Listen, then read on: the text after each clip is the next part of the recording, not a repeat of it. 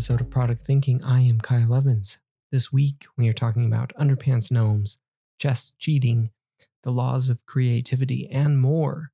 It is the monthly wrap from October. So, another month, another great host of articles, listens, books, and other finds from product thinking, product by design, and around the internet. So, here is what you may have missed.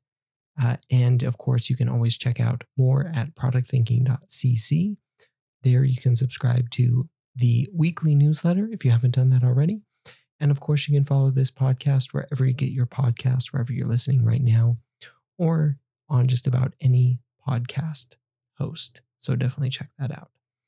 So, first off, product thinking. Now, let's talk about some of the articles from this past month.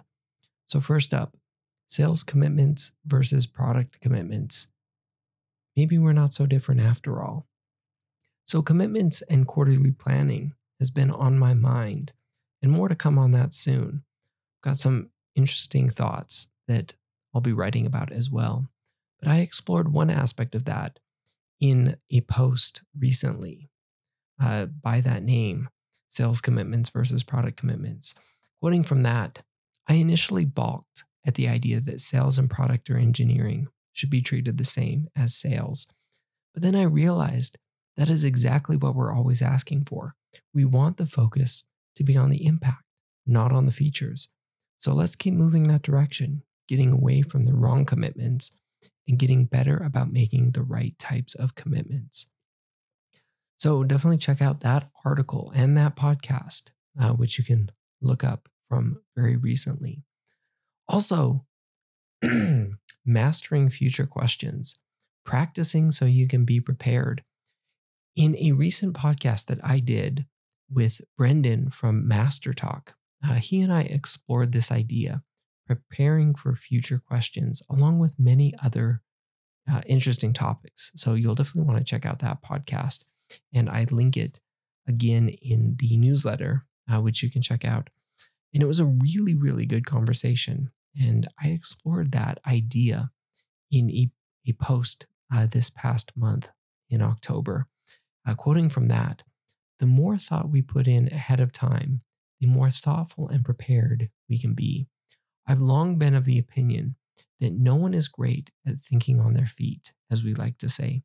Rather, some people have simply put more thought in ahead of time and can draw on that pre- preparation more than others.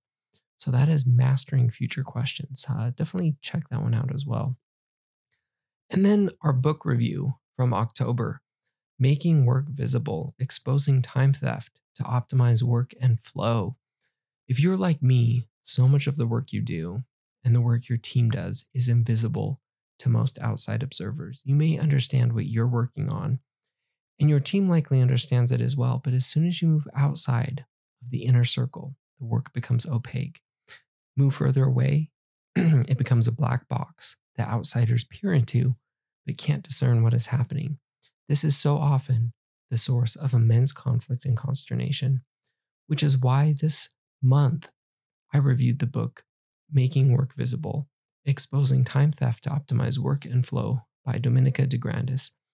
Uh, it, was a, it was a really good read. So you'll want to check out my notes and thoughts on that one as well from a little bit earlier in the month of October.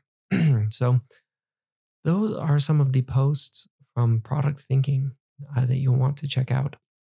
Some other articles from around the interwebs uh, paranoia threatens to upend professional chess. I've been extremely interested in the saga around cheating in chess. As part of my work in online assessments for higher education, detecting cheating was a big part of the role, and we were very sophisticated at it. I suspect, especially after reading more about chess.com and other chess tournaments, that they are also very sophisticated at under, understanding the types of moves and behaviors that would be most likely for cheaters to make and thus raise alarms, which is very similar to what we did uh, when we were detecting cheating. So it's it's a super fast, fascinating thing to look at the parallels uh, between those and to see how this cheating scandal has rocked the chess world. Uh, so it'll be fascinating to watch more. And this article kind of dives into that, dives into the ramifications of uh, these accusations and how cheating has impacted chess. Uh, so, quoting from that, how exactly would someone cheat during a chess game? That's something that obviously I was wondering and was thinking about as well. While there is speculation about the possible use of high tech gadgets, such as one they link in the article, or the use of a small vibrating device, as was alleged in the case of Borislav's, Borislav Ivanov, who was suspected, suspected, suspected of hiding a device in his shoe, the most common form of cheating in tournaments is much less glamorous the use of cell phones in bathrooms, which super funny um, and interesting. So definitely check out that article. Uh, the truth about creativity and mental illness, another article. Uh, we discussed creativity at length in a podcast episode, which I will link to and, and talk about in just a second as well. So, this article was interesting to me. creativity really is for everyone. And the idea that it is for a select few or only for the disturbed or creative geniuses is really incorrect. And this article points that out. Uh, quoting from that, there is a grain of truth to the notion that creativity and mental illness are related, but the truth is much more nuanced. And we think uh, interesting than more romanticized notions of the link. Individuals holding creative professions had a significantly reduced likelihood of being diagnosed with schizophrenia, schizoaffective disorder, unipolar depression, anxiety disorder, alcohol abuse, drug abuse, autism, ADHD, or of committing suicide. So, some fascinating findings uh, that uh, this article discussed about creativity and mental illness, and how sometimes we link those two things together, and though they potentially can be linked, it's much more nuanced than we often think.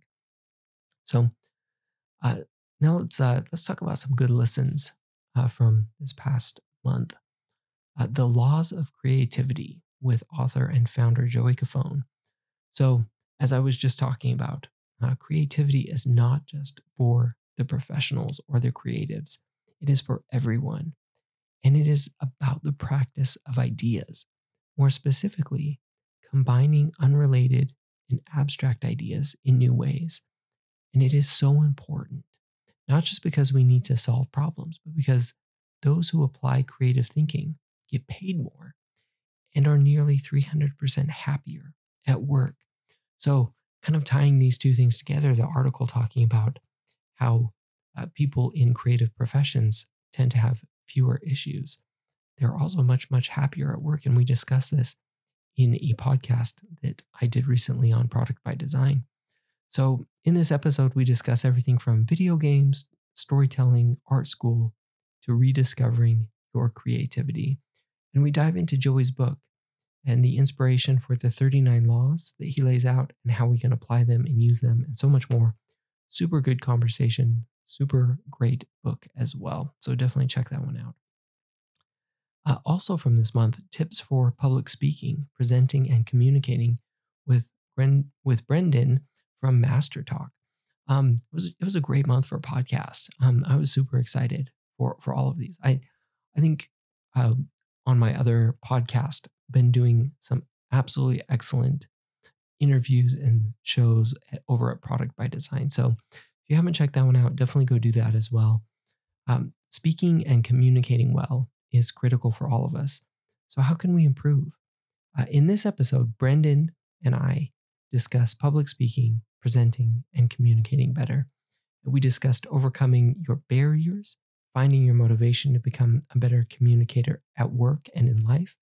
We also discussed applying the easy three tips for improving your public speaking. So, some super useful and great tips that I'm using now to improve my public speaking. So, definitely want to check that one out. It was a, great podcast episode. Um, some books from this past, past month as well the Italians before Italy conflict and competition in the Mediterranean. So I mentioned last month that we have been preparing to go to Italy, and I'll be writing about our trip as soon as we're back. And I've got lots of ideas doing. So I'm, I'm excited to kind of pull in some of the inspiration from Italy and put that into some of the things that we'll be talking about on this podcast and in the newsletter. But this uh, this was a, a really good uh, listen. Uh, it was an audiobook, and I did not realize the depth of history behind each city state and how the conflicts and culture shaped so much of the history of Italy. Uh, I'm sure this was just the smallest taste as well, but it was very well worth the overview, especially as we prepare to uh, visit Italy. Um, this, so quoting a, a, little bit about that, this um, this book, this comprehensive portrait of Italian history opens an exciting new world, a grand mosaic of lustrous and storied cultures, as distinctive as the people who helped build them. As you come to know these many Italies, you'll see how the Italian states define themselves against the others, competing for territory, trade, and artistic supremacy, and how the vestiges of these interactions are visible even today. So, super interesting stuff. Uh, definitely worth checking out if you are interested in Italian history at all. And finally, some interesting finds uh, from this past month. Inside Ryan Reynolds and Rob uh, McElhenney's, I, I, always struggle to pronounce his last name, uh, Great Wrexham Gambit. So we'll end this week with an interesting discussion on soccer, uh, my favorite sport. Uh, you know, I haven't watched Welcome to Wrexham yet, but I plan to. And part of me has thought that it looks kind of cheesy and partly contrived, but part of me has been really intrigued, especially as a lifelong soccer fan or football fan for anybody outside of the, the United States. I would love to see Wrexham or a team like Wrexham get promoted all the way up to the Premier League or at least make a good FA Cup run in the meantime. Something like that would be awesome. Who knows? Maybe they can even pull a Leicester City 2016 against all the odds uh, which was absolutely amazing. I can still remember the very moment uh, where I was and where I was watching uh, when Leicester City won the Premier uh, Premier League uh, that year. So it was super, super, super exciting. Um, so quoting from this article about Ryan Reynolds and Rob McElhenney's uh, purchasing of Wrexham. So without consulting his wife, Reynolds said yes to McElhenney's scheme both men were in their mid 40s, if not quite in midlife crisis, as McElhenney put it, then at moments of midlife inflection. For years, Wrexham had been stuck in a scrappy, hard to escape league that was five rungs below the Premier League in a giddy dream scenario by securing back to back to back to back promotions. Reynolds and McElhenney might get Wrexham all the way to the top by 2025. We'll see. Uh, that would be quite the Cinderella story uh, if it were to happen and super difficult, but we will see. So, anyway, we'll end it there with some soccer talk for this week, uh, and that is the wrap up from October. So, again, if you like uh, this episode uh, and this newsletter and this podcast, don't forget to follow wherever you get your podcasts. Subscribe to the newsletter over at productthinking.cc Follow us on social media at Product Thinking, just one T in the middle, and follow me at Kyle Larry Evans. And until next time, keep questioning all those assumptions, and we will talk then.